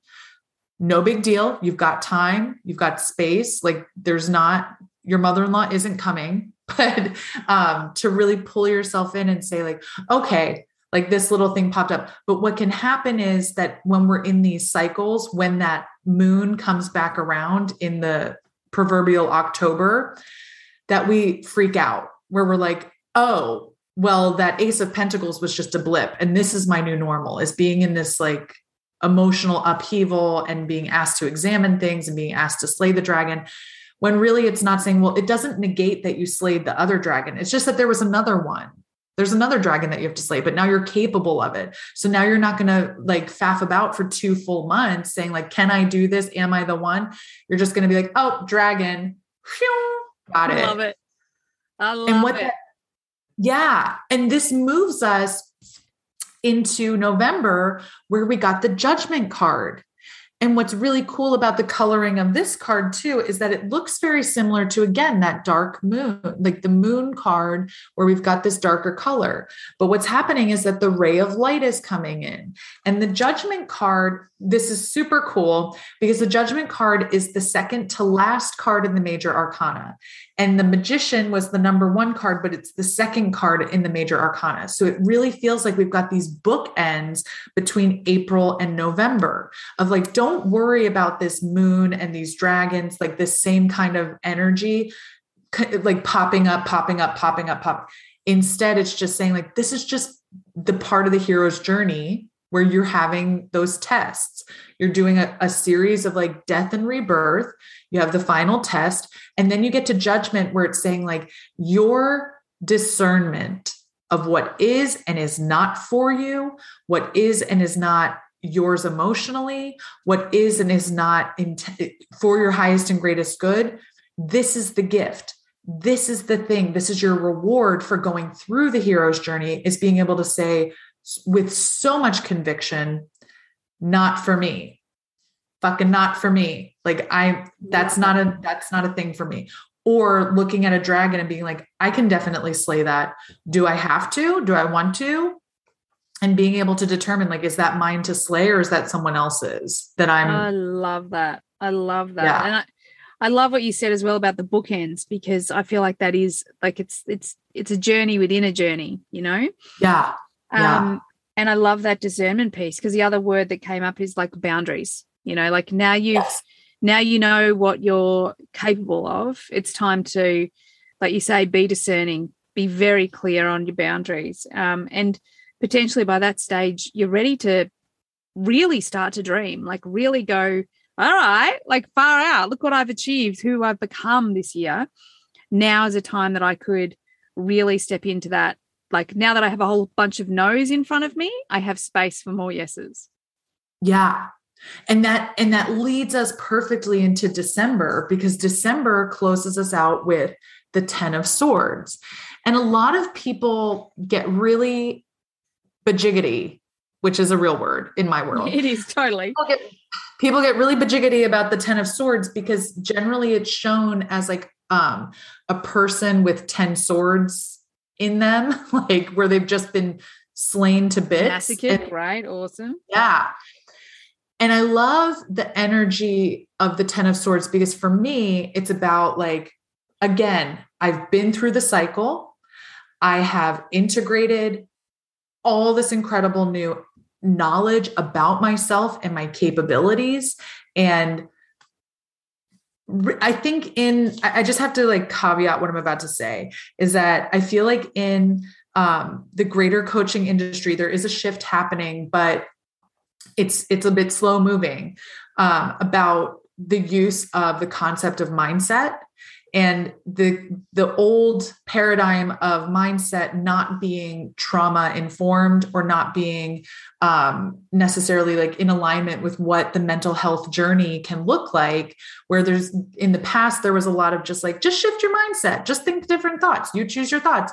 And that can be very discouraging for those of us who do live with depression, anxiety, or other, you know, PTSD, CPTSD, that someone coming up and saying, like, this is within your control, just change the way you think, can be very disheartening. It can be very overwhelming to be mm. like, oh, so tell me again. I one of my yeah. best friends say that to me when I was in the absolute thick of it. I remember her saying, Come on, Emma, pull yourself together. You're better than this. Just, you know, focus on something different.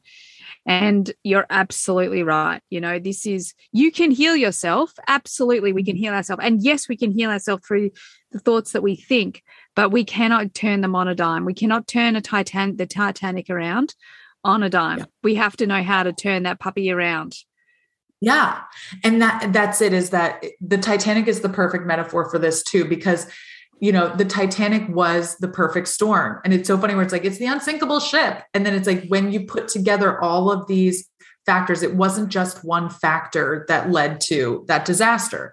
And that's the perfect metaphor for what we go through is that when we look at the totality of our experience and we actually give it permission to be without again like a moral judgment on who we are how we got here but just looking at the pieces and saying like this makes sense now why this quote unquote ship sank. What can i do differently? What does this look like different? Is it giving the little guy in the crow's nest binoculars to see a little bit further out? Does it look like this? Does it look like we don't you know, and allowing yourself to get curious about what each piece is. And that's really what the 10 of swords is. It's not about looking at this guy with 10 swords in his back being like, well, that's overkill, but actually seeing that each one of those was a piece that led to, you know, the demise or led to him being dead, dead. You know, it's, but it's, about taking that and saying like this wasn't just based on one decision that i made one bad decision and we live in fear so much of the time of making one bad decision, making one wrong move, and it's going to set you off on this trajectory that you're not going to be able to come back from. When in reality, it's it's not about like good or bad decisions, but it's saying that like where we find ourselves in every present moment is the result of many different other moments, of many different pieces but that we come to the end of this year having integrated instead of being like well that's just those aren't me. That's you know denying parts of yourself i'm better than this. Instead saying like you know what? Each of those is a part of my story. It's a part of me but it also got me to the point where i was not going to be bullied by the dragon anymore i was going to step up and slay it because I'm not living with that fear anymore. And so it's getting to December and really, again, doing that reflection piece and saying, like, look at how much I grew this year. Yeah. And look at how much amazing stuff is still on the horizon because I have stood in my emotional authority and I've slain the dragon. I've seen it, I've looked it in its eyes, and I said, no more. Yeah.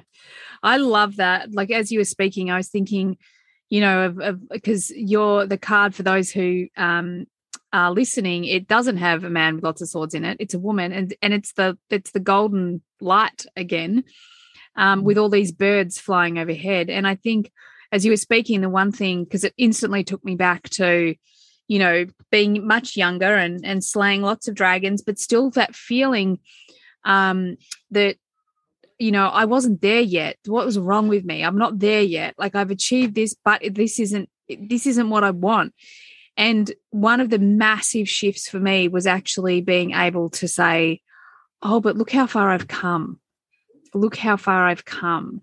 And being able to say, you know, look, I healed my depression. I healed my anxiety. I um my Justin and I healed our relationship. We moved um, from one place to another. We had kids. We did all of these things. And it was the moment that I started to say, look how far I've already come. And that's what the energy for me that, that, um, really showed up when, when I saw that card and when I was listening to you speaking, it's like, don't look at the challenges as, oh my God, they just keep, it's just another hit. The hits just keep on coming. Uh uh-uh. Because as long as you believe the hits keep on coming, they will keep on coming because you have a fear. You know, it's exactly what you were saying. But once you start to see, like, holy shit, when I just turn up for myself and, like you say, I'm curious and like I take so much imperfect action, it's off the charts. But imperfect action adds up, right? And you wow. can ah. start to see how far you've come. That's when you start to realize, oh, hang on a second. I'm invincible. I can do anything. And it is that little shift. Like you can't change all of your thoughts and neural path pathways like that. But what you can do is you can see the things that you are shaming yourself, cursing yourself, um, attacking yourself for, and you can flip them. And all of a sudden, you can see how far you've come and the gifts that you've received from having them. You know, who have you become? Um, what has changed? What do you know for sure now that you didn't know then?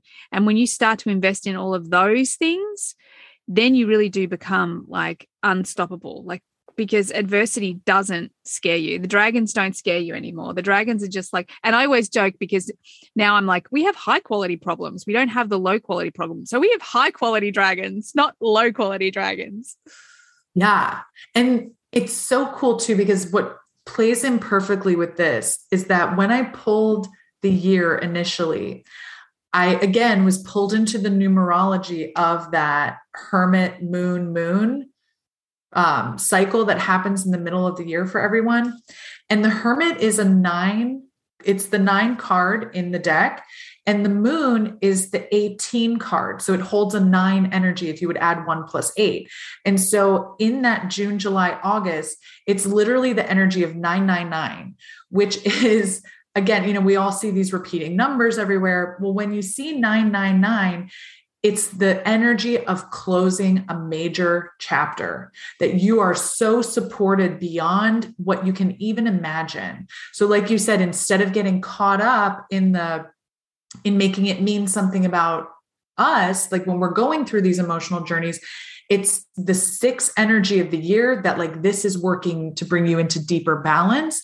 This is working to bring you into deeper harmony in this raw power. And it's also clearing out the old chapters in order to make space for your dreams to become a reality. We move from 999 to 111 right? Like being able to move from a place where you are being dragged kicking and screaming and feel like you don't have a say into moving into this place of truly embodying the magician that you are, truly embodying the power that you have to manifest a life that feels playful and challenging and constantly offering an upgrade.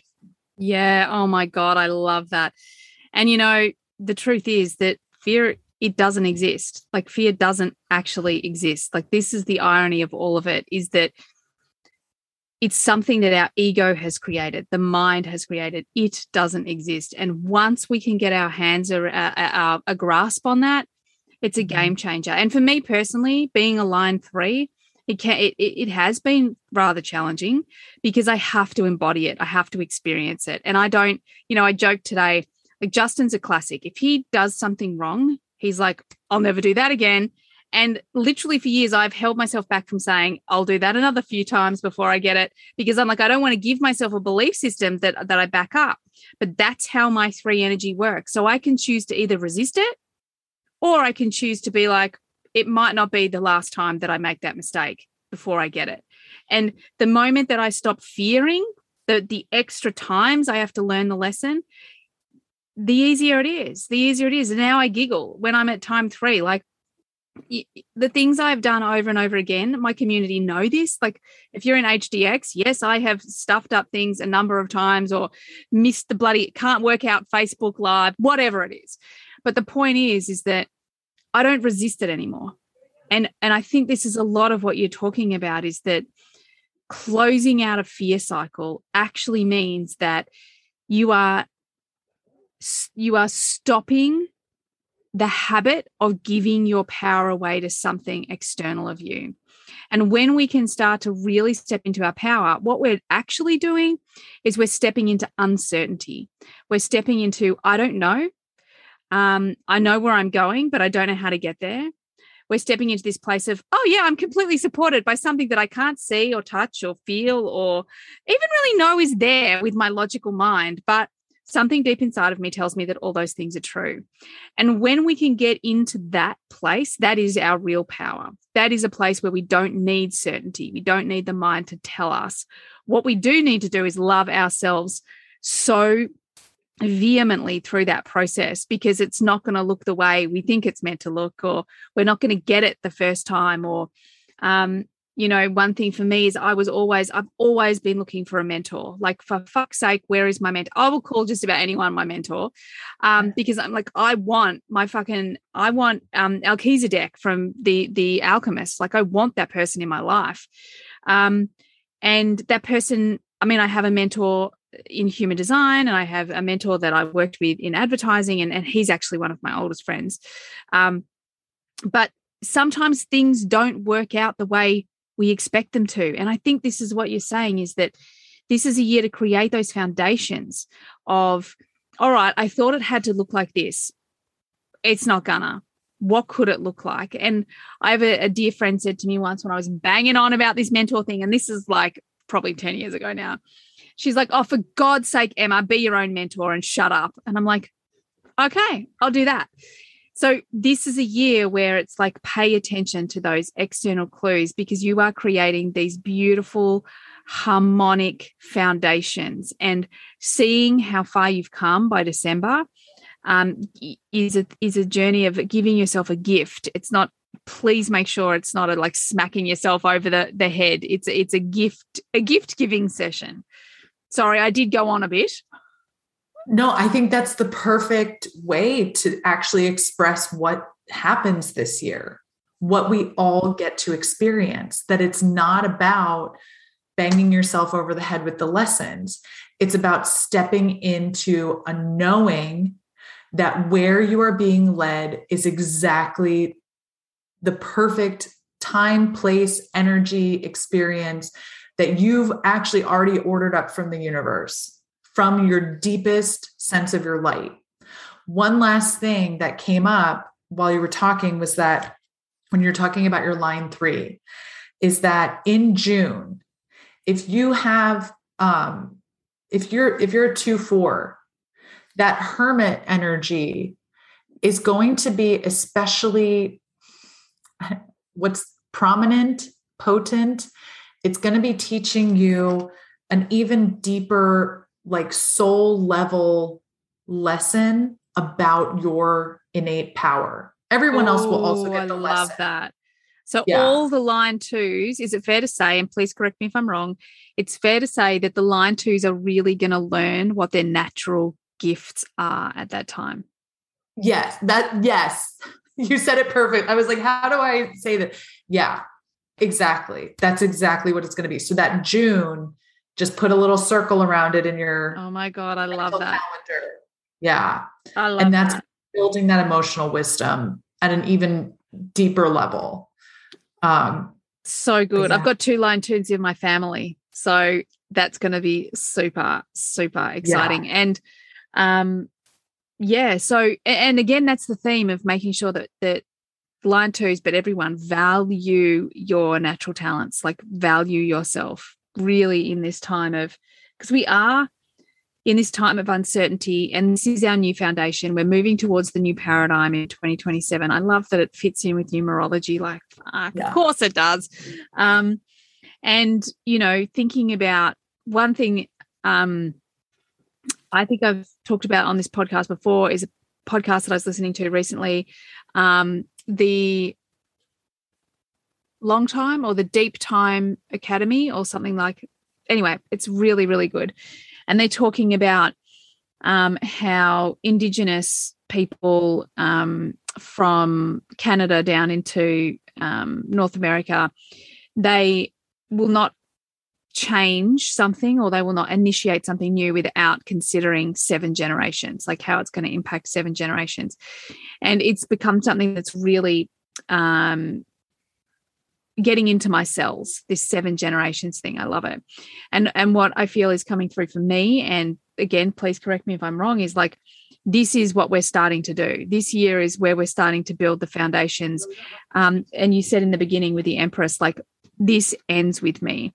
So what are those foundations for seven generations? Would you want seven generations to be beating themselves over their head um, for the lessons or would you want them to be going look what i did. Who look who i became um, and i really feel like it's that that empress energy that divine mother energy that's coming in to, to create foundations not just for our own lifetime but you know for generations to come does that resonate Absolutely. Absolutely. And you said it so beautifully. It really is about understanding that what you heal, what you feel, what you allow, what you claim for yourself, the power that you find within yourself to be the creator, to be the creatrix, to be in every present moment, the, the bold bravery that that takes to really be present with your life and where it's leading you that does it sends out that ripple like i was saying it it changes it affects the environment for all of us. And you start watching how the world starts arranging itself around your highest intention and it just is going to blow your mind and it's going to set you up perfectly for where you're up leveling to in 2023 Oh my God, this is so exciting. Liz, Yeah. thank you so much. This was so much fun. And um, I think it was such an incredible, incredible journey. Thank you so much for joining and sharing all of your insights and wisdom. Thank you for having me. And you're so welcome. And I'm always so happy to be connected with you and creating with you. So thank you. I love it. I love it. So we are going to put all Liz's details in the show notes. I do recommend to go and have, um, well, anything with Liz. Uh, I did my 12 month for 2022 and I'm super excited because again, I'd started doing my planning and everything really lined up um, so, so beautifully. So yeah, check her out on Instagram. She's also the funniest human you will ever see. Your reels are the best. Um, Thank you. Thanks everyone for listening. And next time we will be focusing on 2022 Um, and I'm going to be giving you some really great journal prompts to set yourself up to look ahead for the year, especially now you have all of these insights as well. So, thanks everyone for joining. It's been great having you here, and I look forward to having you on the next podcast. Bye for now. Thanks everyone for being here all the way to the end of the podcast. I hope you got lots of value out of it. I certainly had a lot of fun doing it. Could I please ask that you share this podcast with friends if you found it valuable? And also, bonus points, could you leave a review for me as well on Apple? It would be greatly appreciated. If at any point you would like to be on the podcast or you've got questions that you'd like me to discuss on the podcast, by all means get on my socials and DM me. Everything you need is there in the show notes. Have an awesome day. Bye for now.